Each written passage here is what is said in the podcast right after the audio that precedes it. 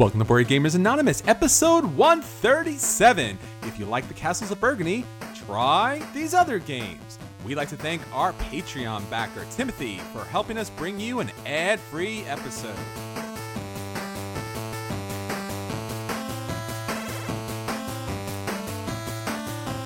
You're listening to a proud member of the Dice Tower Network, dedicated to bringing podcasters together for the greater good of gaming. It's sort of like Voltron, but with better lip syncing. Find out more at Dicetowernetwork.com. Welcome to Board Gamers Anonymous, a podcast about board gamers and the insane fun we have at the table together. This is Chris, And this is Anthony. and this is the episode. Yeah, we did it. Good job, everybody. We we sat down and turned on our microphones. Thanks, Woo! Timothy. It's done. Woo! Good job. Peace out, guys. Play some board games. Woo! Good night. Oh no, we're back. nope, we actually do have a full episode for you, especially a really interesting feature. We always do, if you like, try these other games, but we haven't talked about the Castles of Burgundy. Feld's of all of his classic games, it's kind of the game that no matter where you are in the board gaming industry, you know of this game. And even if you're not a fan of his other games, typically the Castles of Burgundy is something that everyone respects and definitely wants to get to the table.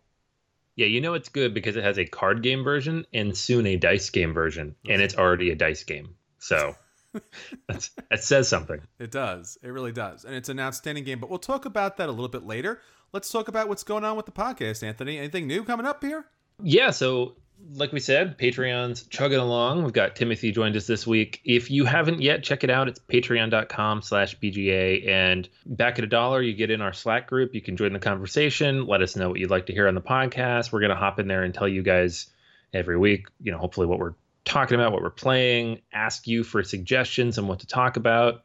We'll put together lists like today if you like Castles of Burgundy and frequently we'll ask for input on that because it certainly helps us to to make sure we cover all our bases. Mm-hmm. So definitely check that out. We really appreciate everybody who's backed and everybody who's kind of hopped on there and give us a, you know even verbal support. So make sure you check that out. Yeah, it's a really fun place to be. We're always there and connected to you. So you want to jump in there, ask questions about games, or just hang out and talk. It's there all the time.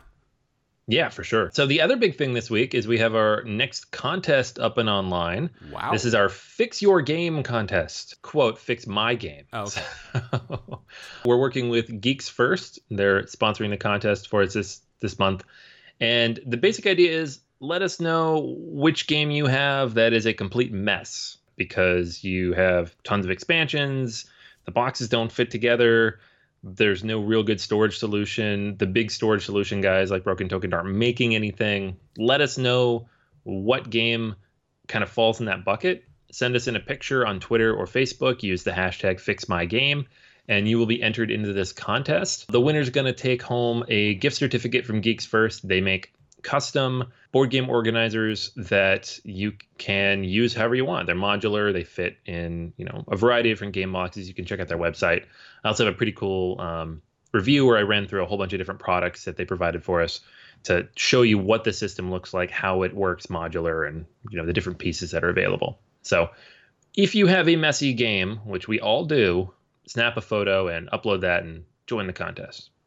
Yeah, that sounds really great because I don't know. We have a few games and they definitely could use a lot more love. Yeah, definitely. And there are very few games that are actually covered by the big organizer companies. Mm-hmm. Those organizers are amazing, but they only apply to like 20 games. Sure. So if you have any of the rest of the games, like a lot of us, these organizers can be pretty good. And the last things last, make sure you check out Every Night is Game Night this week. We are talking with AJ Porfirio. He's the designer of Hostage Negotiator and the founder of Van Ryder Games. And we talk to him about Hostage Negotiator, which is one of my favorite solo games. It has three or four different versions of this game have come out now. The new Kickstarter just shipped out. So uh, if you care about solo games, dice games, thematic games, it's a pretty cool conversation. Hmm, sounds good.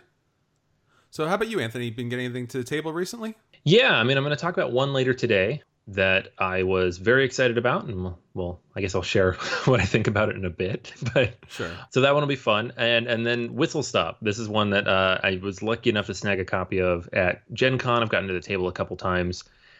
it has played differently every single time I've played it. So I don't even feel like I can review it properly yet, but it's been very, very interesting so far. Okay. Yeah, I got some games that I've already gotten out. So playing a little bit more of Magic Maze with some mixed reviews. And you could hear more of that kind of conversation on our Slack channel. Jason and I are going back and forth about that game. And I got Lisboa out again. One of our friends did not enjoy the game so much. And Vital Lacerda himself came out and said, But why? Why why don't you like my games? and he used that accent in his text message. And my friend felt really bad about that and asked to bring the game out again and still doesn't like it. so because um, he's wrong. He, he, doesn't like it because he's wrong. Yeah, I think so.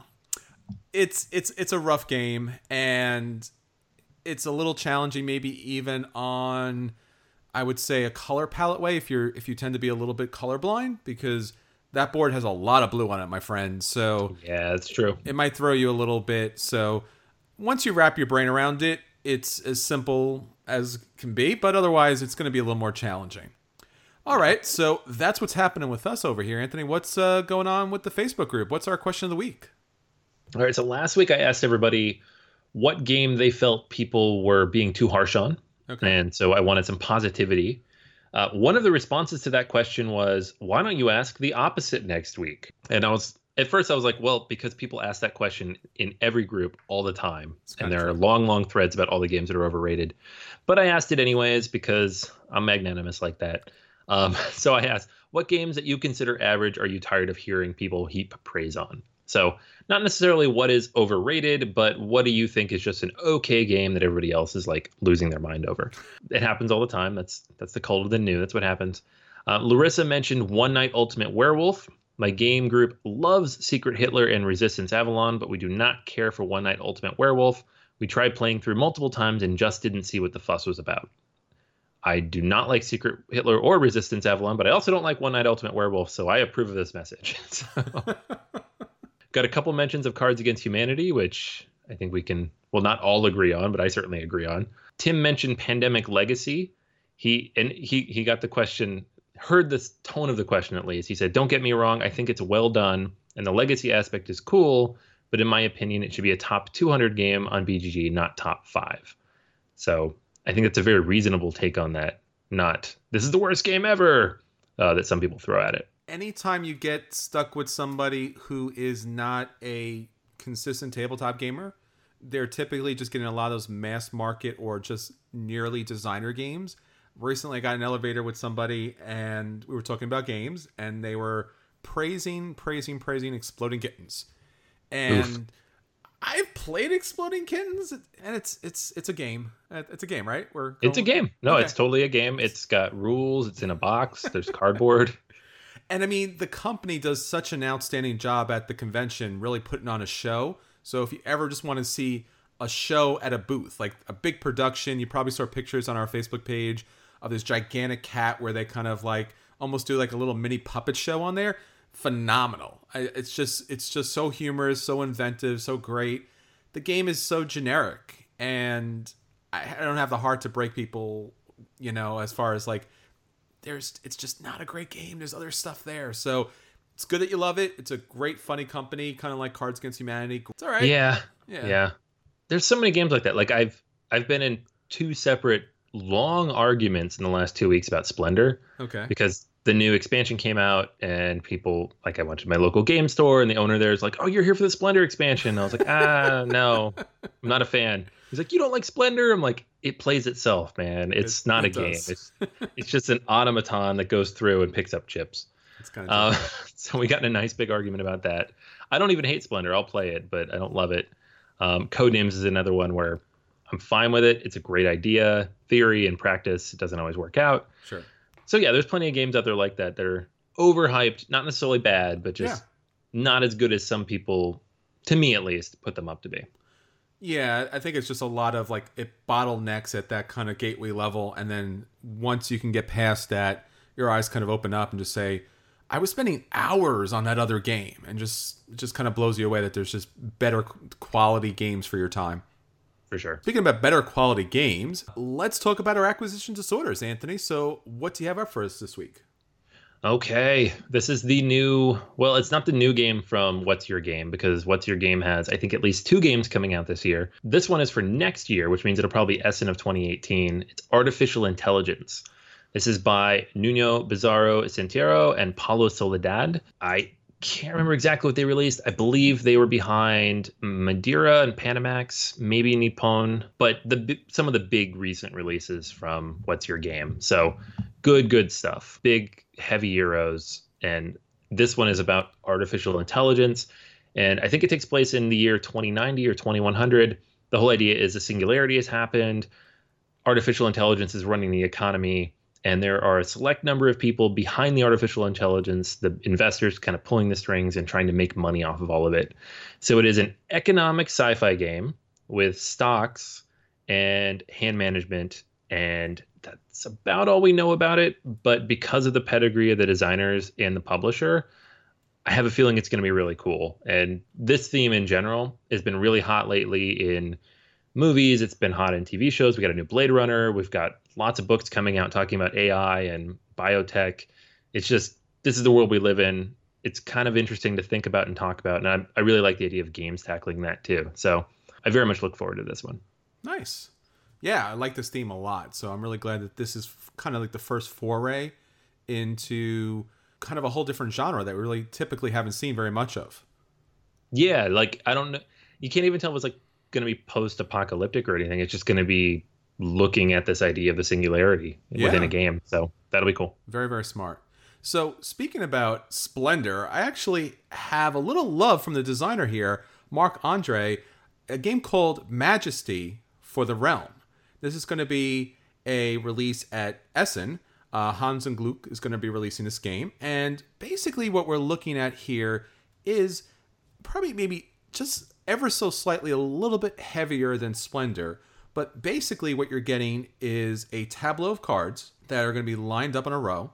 And each of the cards are going to be a different medieval building that are going to require different residents or workers for that building. So there is a tableau building set collection that goes on, and then there's a market in the middle of the board in which these different characters are available for purchase. So you're basically going to pick a card according to that row, but just like every other game, in order to get a, a, card down the row, you're going to have to pay a meeple and put that on each card in order to pick something later in the row. So think Small World, we have to play a coin to pick the later races.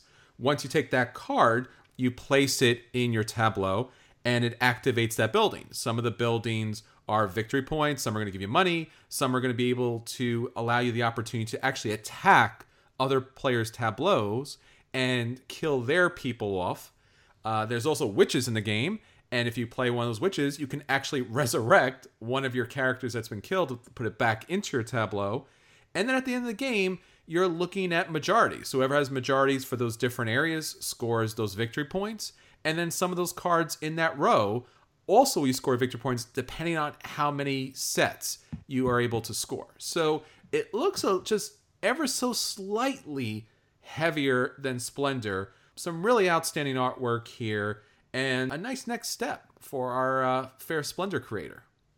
Yeah, this looks great. Yeah, right. And like actual interactivity too. That's what's missing from Splendor because it sure. plays itself. I know. Sorry. I know a lot of people love it, but come on, guys. but yeah, no, it, it looks really good, and the artwork is pretty great. Yes, absolutely. All right, so that's everything for acquisition disorders. Now on to our at the table with BGA. So Anthony, what has been hitting your table this week? I know it's not Splendor, so what do you got for us? Is it Splendor? Because that'd be weird.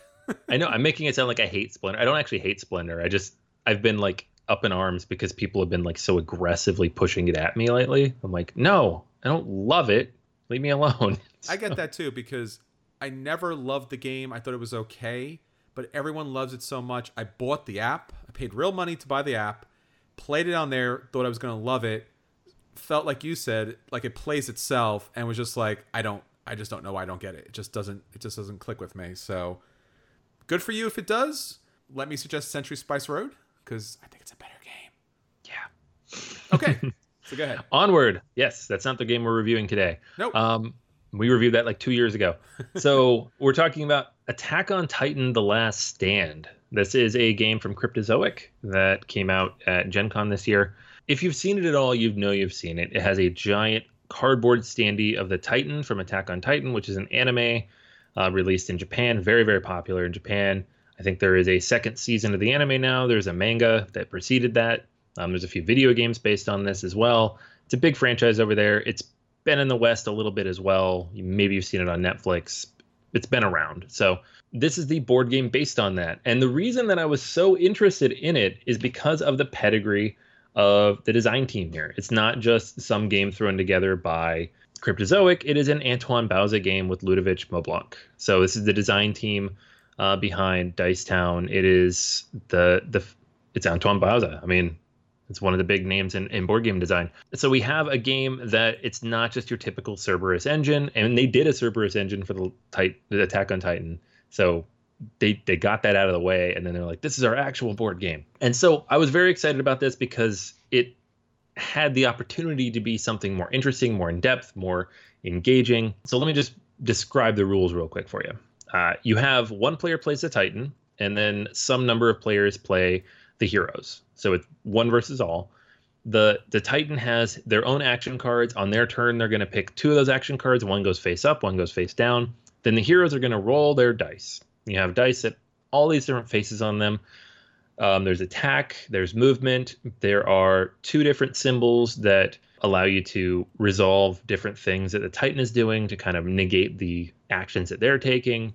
Um, and then there's these Titan faces. And the Titan faces basically when you roll those, that's action points for the Titan to do things against you. So it's a bit of a push your luck game because when you roll your dice, you can keep rolling until you get what you want, but every time a die comes up with a Titan face on it, it goes to the Titan and they get to use that and spend it to activate the actions on their action cards. So you have to be careful because you don't want to let them do that. um, also, on these action cards, you have specific icons that need to be matched. So sometimes it'll be the group needs to come up with a certain number of action dice. Sometimes it's individual players need to have certain action dice. And so you know that on the one card, you don't know it on the hidden card. So you're kind of mitigating that as you play. You you you want to make sure you have enough of these, but you also want to make sure you have enough dice left over to do damage to the Titan. So you're kind of balancing those two out.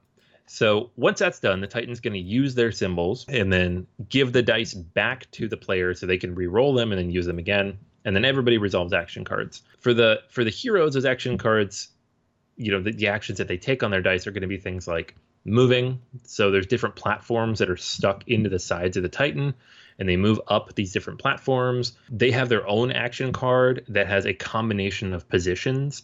So if you get people in those different positions, you can perform special abilities that can heal or resurrect or attack in certain ways and do damage to the Titan the whole thing plays out kind of a back and forth between the two sides, and it's very asymmetrical between the two sides. Titan gets to do a lot more different things than maybe the heroes do, but the heroes have the tower, they have the cannons they can work with, they can climb up the Titan and attack him. Lots and lots of different ways to to do damage here. So, how does the game actually play out? It sounds really cool. I read the rule book and I was immediately like, wow, this is going to be great you set it up you have this big like 14 inch titan sitting on the table. You build this tower you put these plastic cannons on it. You've got your little standees they're jumping all over the place. It looks awesome. And i remember when i saw it at gen con a year ago uh, i think they were just demoing it. Maybe uh, Bauza was there i think showing people the game. And i was like wow i got to play this game. Now that i've played the game however i have some reservations to start with, it seems fairly imbalanced. I don't know how the Titan wins this game. Now, I mean, I do know because it is a press your luck game and someone could press their luck too far, give the Titan a whole bunch of different dice. Each of these heroes only has three health points. So if, if the Titan's able to knock three health points off of one hero, they lose. The only way the heroes win is to defeat the Titan, but that's not actually that hard to do because you rack up enough damage across three or four heroes you knock him out pretty fast. On the flip side, it's fairly hard for the Titan to actually knock out a single hero unless the heroes make poor decisions. And that's frustrating. If you play the Titan, I, I don't know what the win percentages are. I haven't played the game that many times, but the few times I have played it, it was fairly lopsided. Uh, the game, the flow of the game is fun. The first round or two, everybody's having a lot of good fun, but eventually, whoever's playing the Titan is like, "All right, I don't know what I'm doing. I'm just kind of filling in." It's almost like a co-op at that point, uh, with a low loss rate. I really, really want to like this game, and I feel like it feel it feels like there should be more strategy to it, but in the end, it's really just a press your luck dice game, in which it's hard to press your luck too hard because if you just play conservatively, you're gonna get enough of the dice faces that you need to eventually knock out the Titan and do what you need to do. It's a bit of a letdown, you know, and and it's not that there's not enough pieces here. It's not that the theme isn't well integrated because it is very well integrated it's not that the artwork or the components are bad, as you might expect from a Cryptozoic game. They're actually very good. The rules are fine. The overall gameplay experience is fine. It's just the way it ends up playing out is if you're the Titan, good luck. If you're the rest of the heroes, your actions, your moves, your rounds are not that interesting because you only have a couple of things you can really do. And all that hopping around, you're not going to do very much of it. Um, maybe get a couple good combos off, and that's it. So I don't know. I, have played this game more often than I typically do a game that I'm trying to review, just because I wanted to make sure. Like, do I really like not like this? Because I, I enjoy the theme, I enjoy everything about the game, I like the designers, and it's just not clicking for me. So, despite how excited I was, and despite how much fun it was setting this up and playing it for the first couple times, I have to give it a dodge, wow. and and that makes me sad because I really really wanted to like this. Oh, that's too bad. Yeah, it's unfortunate. It's it feels like it should have everything it needs to be good and it's just and i'm not i hate saying a game's imbalanced because i didn't design it and i didn't test it but and it's not even that it's imbalanced it's just the combination of things needed for one side to defeat the other kind of once you unlock that as the heroes you're like well why would we do that sure. why would we push our like we'll just be conservative this turn don't do anything this turn but he also can't do anything, and we all just kind of sit here, and and that actually makes the game less fun. So you either press your luck and it's more exciting, or you don't and you win. It seems like if it was going to be truly thematic for the show, you really would have to be forced to press your luck all the time because that's very much how the show goes. Yeah, yeah, I think that's what it's trying to do. And the way it sets that up is, you know, if you don't get these symbols, maybe you get hurt and you lose a health, or this happens, or that he eats, you know, the Titans can eat uh, citizens. If they eat all the citizens, they win. I think there's 12 of them. If they knock all the cannons out, they win. But because there's all these different pieces, there's 12 citizens and I think six or seven cannons, and then the three health on each of the heroes, you can sacrifice a lot of that. And sure. dealing damage to the Titan is not that hard to do. So, you might get to the point where you only have two or three citizens left, one or two cannons left, but you still win because you're just trying to chip away at the Titan. And that's what's happened in all these games. I almost feel like this game would have been better as a co op because then you could have scaled it in a certain way and had like less citizens, fewer cannons, found a way to like ramp up the difficulty. But because a player is playing the Titan, it just doesn't end up working. So is it possible that whoever play tested the game, they didn't think that people would kind of figure the game out? Yeah, I don't know. It's hard to put put myself in their mindset, sure. and it might be that they wanted the heroes to win most of the time. You know, I, I, there's definitely some one versus many games where the many come out on top more often than not. I think in this case, because it's not particularly exciting for the many, sure, like the way you go about doing that, you have to play very conservatively and you know manage your dice and you don't get a ton of decisions to make on your turns. It's just it's not very much fun in that way. And if you play it more aggressively and more fun, like if you're being doing the press your luck, then it's very swingy. Like sure. the one game we had one guy who was just like rolling, rolling, rolling, and he ended up giving all his dice to the Titan. I don't know what he was doing, but then the Titan used his special powers twice and just killed one of the heroes. So okay. that can happen but it shouldn't because those are poor decisions on the planet. Sure. As a hero, don't do that. Yeah, I don't know. It just doesn't quite gel. Yeah, it reminds me of Samurai Spirit a little bit, where you can just sacrifice certain elements that you're supposed to be protecting, but still come out and win the game. Yeah, exactly. So, okay. All right. Well, I played a game, and it's quite a epic little game. uh, Tiny Epic Quest. Now, honestly, I've played all of the Tiny Epic series except for the Western. The Western is the one Tiny Epic that I've not played yet. So I was actually really excited to actually get Tiny Epic Quest to the table because up to this point, while I did kind of like Galaxies, you know, Defenders were so so, and it, it had such a kind of, I've had a kind of warm relationship with it. It never really pushed me over the le- edge as far as loving the game. Like I said, without the exception of Westerns, which I haven't played yet, but Tiny Epic Quest seems oddly familiar to, I don't know, a legally distinct IP that you may like a lot.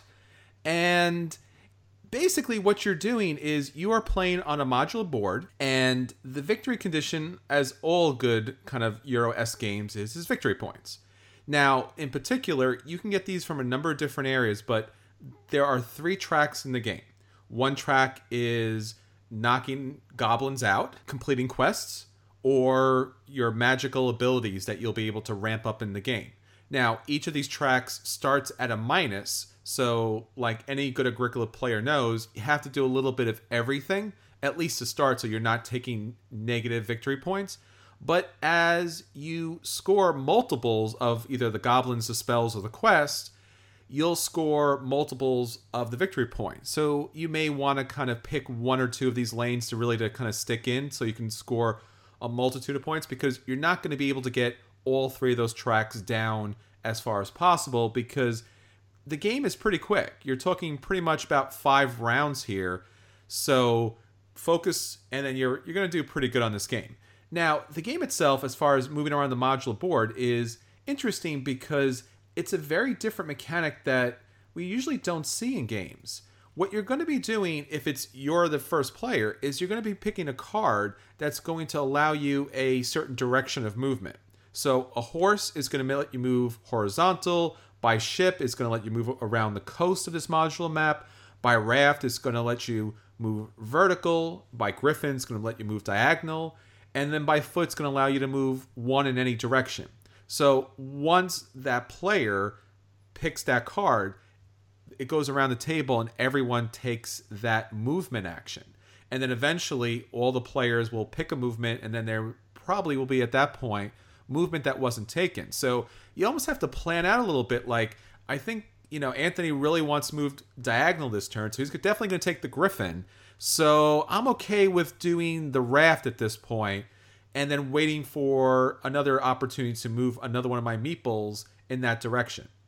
Now you get three meeples or item meeples in this game, and that's a really big part of this game because not only are you going to have your classic meeples wandering around this board to accomplish quests, but they're going to be able to pick up special tools and weapons as the game goes on, especially if they're able to complete quests in the temples. Now, each of these little module square boards are going to have four different areas to visit.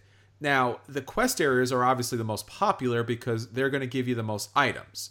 And the quests obviously score you victory points at the end of the game, so that's always good too. Now, you're also going to have your own player board. Now, the player board is going to track how much energy you have, how much life you had, and you'll be able to bulk that up as time goes on by knocking around goblins and picking up special abilities. But you'll also be able to pick up a number of different items and weapons in the game too. So as you go through these different temples, you'll be able to pick up a sword, a shield, and even a staff. Now, each of these weapons allow you to do something different, basically to defend yourself from goblins, to pick up energy, and to kind of like help you in your questing. So, once that day phase is done, that you've moved everything around and you've been able to accomplish all the quests that you were able to accomplish, the night phase happens. And now at this point, it's a press your luck game where you're rolling dice in order to get the most beneficial opportunity to move your meeples or do actions at those locations that they were able to attend during the daytime hours. So when you roll the dice, you could get a goblin attack, which is going to do damage against you. And that's really the press your luck situation where you could actually get knocked out in this game. So don't do that. Don't get yourself killed because then you have to start from scratch, and that's not really helpful.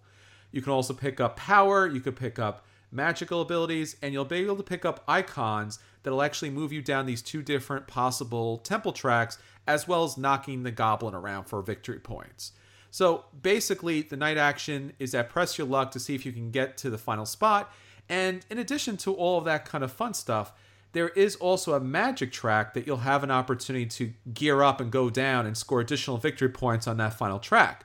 But what's challenging with that magical track is the further it goes down to give you an opportunity to move your token down that way to score points, it's also going to allow you to take more damage if an attack face shows up on those dice. So as the game goes on, you're taking damage, but if you rolled more than one, then the next person's going to take that damage. So even if it's not your turn, you're susceptible to taking damage. So you might want to rest at some point instead of keep pressing your luck. It's a fun interactive game. As I said, it's a module board. It's really fun and interesting to put those little weapons and tools on your meeple because they'll give the meeple special abilities. And based upon where they end up, they're going to affect that area. It's also a very simple game. There's nothing really too complicated. It does look epic and immense. I think the tiny part of this franchise is kind of starting to get pushed away. But nonetheless, Tiny Epic Quest is a play, a solid play, and I would almost say it's a buy if you happen to like a certain genre that I know Anthony's a big fan of. Woo! I already bought it. You already so. bought it, so. I haven't even played it yet. Just like, oh yeah, I know what that looks like. Done. Yeah, so if you haven't seen the game, I don't want to spoil it too much for you or put the whole tiny epic in litigation, but it's basically Legend of Zelda. Yes. Right? Yes, that is absolutely 100% what the cover reminds you of. Sure. Hold on a second. Wait, Anthony, I'm getting a I'm getting a call here. Our lawyers are saying it's legally distinct nonetheless.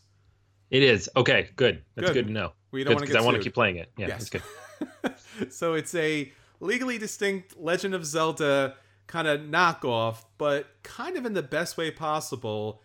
And, you know, good little game there. Awesome. All I right. love hearing reviews of games that I've owned for a while and just haven't gotten to play yet. I'm like, man, I got to play this stupid game.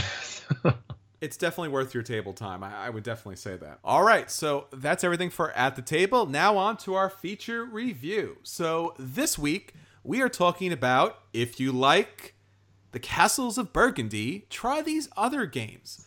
Now, the Castles of Burgundy is a favorite of Anthony and I's, and hopefully a favorite of yours as well. If you haven't checked it out, you're really missing out because this game does so many great things. Now, this is a Stefan Feld game, and basically, what it incorporates is probably his two of his most popular mechanics. One is dice rolling, but not in the typical roll and move, but as far as rolling dice in order to allow you to take certain actions on the board. Second is when you have those dice, one of the actions in Castles of Burgundy is you'll actually be able to take different areas to build up your little section of your board. So your tableau is actually built up by selecting things based upon your dice. But you'll also be able to activate a number of different things. You'll be able to get money in the game. You'll be able to get majorities of certain colors, certain area control. It does a large number of different things that are really classic to Feld. So if you played any other Feld game, you most definitely have played on some level Castles the Castles of Burgundy. Now, this is a point salad game. So you're going to get a lot of points by shipping materials, by picking up special abilities throughout the game, by picking special tiles. But the game has while it doesn't have a specific expansion, it has a lot of small module promos and different boards that you can play with. So it can be asymmetrical or it could have the same gameplay experience as far as the setup is concerned. But it is a classic Euro. It's something that everyone should play. And it's something worthy of, if you like these different mechanics, you should try out some of these other games. Now, what we want to bring you is other games along the lines of Castles of Burgundy that have I would say a little bit of a different feel, a little bit of a different spin, and definitely a little bit of a different weight. So we're going to go from light, medium, and heavy, I guess, mechanically versions of the Castles of Burgundy. So, Anthony, why don't you start us off? All right, so let's kick things off with the lighter games. Uh, the first one I wanted to talk about is Quadropolis. This is a game from Days of Wonder that was released a little over a year ago, back in 2016. And it is a city building game in which you are using your architect to choose one of several tiles from a 5x5 grid and then moving it into your own 4x4 city grid. The basic rules of this game, I think, are a page and a half long. It's very, very simple. But the basic idea is you're trying to take these tiles, and there are residential buildings, shops, public services, parks, harbors, factories. And each of these different types of buildings will score points in different ways. Um, the residential buildings will stack up. The shops score based on how many customers they have. The public services depend on the number of districts in the city that you have them. The parks depend on the number of residential buildings next to them. So placement matters, set collection matters, uh, management of resources matters. You're not using dice necessarily, but because of the way that you're moving the arch- architects around the board to block certain rows, uh, you definitely have to keep many of these different things in mind in, in terms of what's available, when it's available, and how to block other people. It kind of removes several of the mechanics you might know from Castles of Burgundy and still offers a fairly accessible uh, tile laying, city building type of game that I've had a lot of success bringing out for newer gamers. Not quite gateway, but very close. Very accessible, very easy to teach, and a whole lot of fun. So, on the light side, I want to talk about a game that utilizes the dice rolling in the Castles of Burgundy as far as being able to activate different spots on the board, and that's Dice City.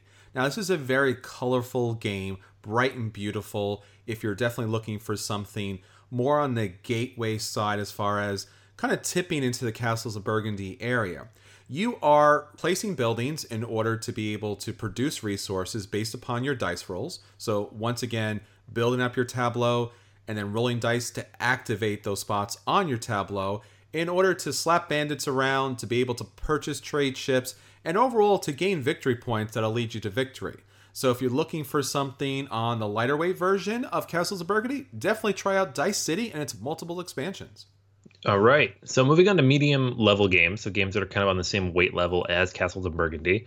Uh, one of my favorite games of all time is The Voyages of Marco Polo. Uh, this is a game that has been in and out of print for a little while now. I think it's back in print now. But the basic idea of the game is you have five dice that you will roll every round, and you'll use the pips on these dice to take certain actions. You can use dice to take resources. You can get them to take camels. It'll help you move across the board. You can take money. You can take purchase orders, and you can travel. And so you'll be moving your different meeples across the board to different cities, completing different orders, gathering resources, spending those resources, but everything is dice driven. So while you're not necessarily building a tableau like you would in the Castles of Burgundy, you are basically moving through the game based on the dice you roll. Now, the interesting thing about this game is it's got a lot of asymmetrical powers. Every person will have their own player board and their own special power that they can use that breaks the rules in some way. There is one player power that lets you ignore the dice rolls completely, so it's not as much like Castles of Burgundy, but the rest of them have a lot of interesting things too. Bonus resources, extra movement, um, special powers for you know maybe multiple characters on the board. Very very fun. Similar weight, similar length of game, but a lot more thematically integrated. I think you have beautiful artwork, lots of interesting pieces. It, uh, you know, if you're looking at Castles in Burgundy and thinking, "Wow, that's not a very pretty game," uh, this game is a very pretty game. So I think they're both worth playing, but this one is definitely more accessible and easier to get people into. So that's the Voyages of Marco Polo. Roll for the Galaxy. Now, this is the kind of revision, reimagining of Race for the Galaxy. But what you're going to do for Roll for the Galaxy is you're actually going to be using dice to take your actions, very similar to Castles of Burgundy. So, based upon your roll, you'll be allowed to take certain actions in order to settle, develop, uh, in order to produce and explore. And based upon that, you'll be able to take tiles that you'll be able to add your tableau, build up resources, trade in those resources for victory points, and kind of grow your own little spot in the universe. So, very much like the castles of Burgundy, your little area kind of grows based upon your dice rolls, and that area that grows changes up your dice rolls. So, Roll for the Galaxy, an outstanding version of the Castles of Burgundy. All right, so moving on to a not necessarily heavy, heavy, but slightly heavier. There aren't a lot of super heavy games out there that use dice for action selection, but there are some that get up there in, in the uh, in the heavyweight area. And this is one that's actually been re released recently, finally got reprinted by Asmodee, and that's Troyes. You're recreating several centuries of history in France. And so you'll be using different dice that basically rep- represent your population and a hand of cards. And you're trying to do a number of things. So you're working in cathedrals, you're fighting different misfortunes that your city might face, you are moving around the city and taking different actions, raising your family stature, doing a lot of different things within the three different primary domains of the city the religion, military, and civil. So, stuff you recognize from pretty much any Euro. Um, the interesting thing about this game, of course, is that it's a little more interactive than maybe you're used to. So, you can take dice from other people in creative ways, um, offering cash to kind of take their populace to use for your own efforts. So, it's kind of like Castles in Burgundy. If you ramped up the interactivity, it's a little bit meaner little bit more complicated, not a lot more complicated, but definitely an interesting game and one that my game group and I have had a lot of fun playing in recent years. All right, so for me on the heavy side, we're looking at La Granja. Now, La Granja is interesting because it incorporates the dice rolling in the Castles of Burgundy and once again another interesting way. So at the start of the round, you're going to roll the dice, and based upon the pips on that die, it's going to be placed in a particular area. So you're rolling a lot of dice in this game, at least to start off with, as far as showing what actions you could take. So you might have a number of fours in a certain slot that's going to allow you to get money.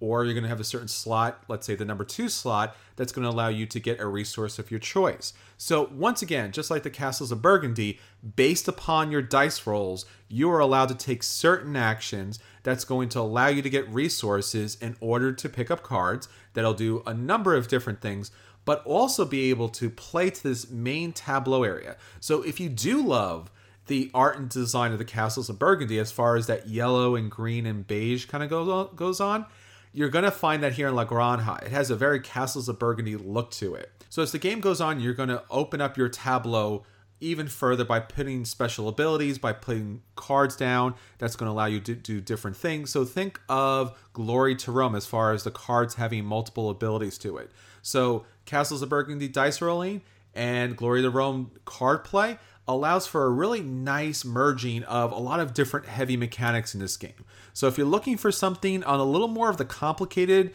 you know, sometimes a little bit fiddly side, La Granja is the perfect game for you. All right, so those are the games that you should definitely check out if you love the Castles of Burgundy, or if you just like it enough that you want to try out different versions of these celebrated mechanics. Okay, so that's everything for this week. Until next time, this is Chris. And this is Anthony. And you can roll the dice and see if you end up with a seat at our table.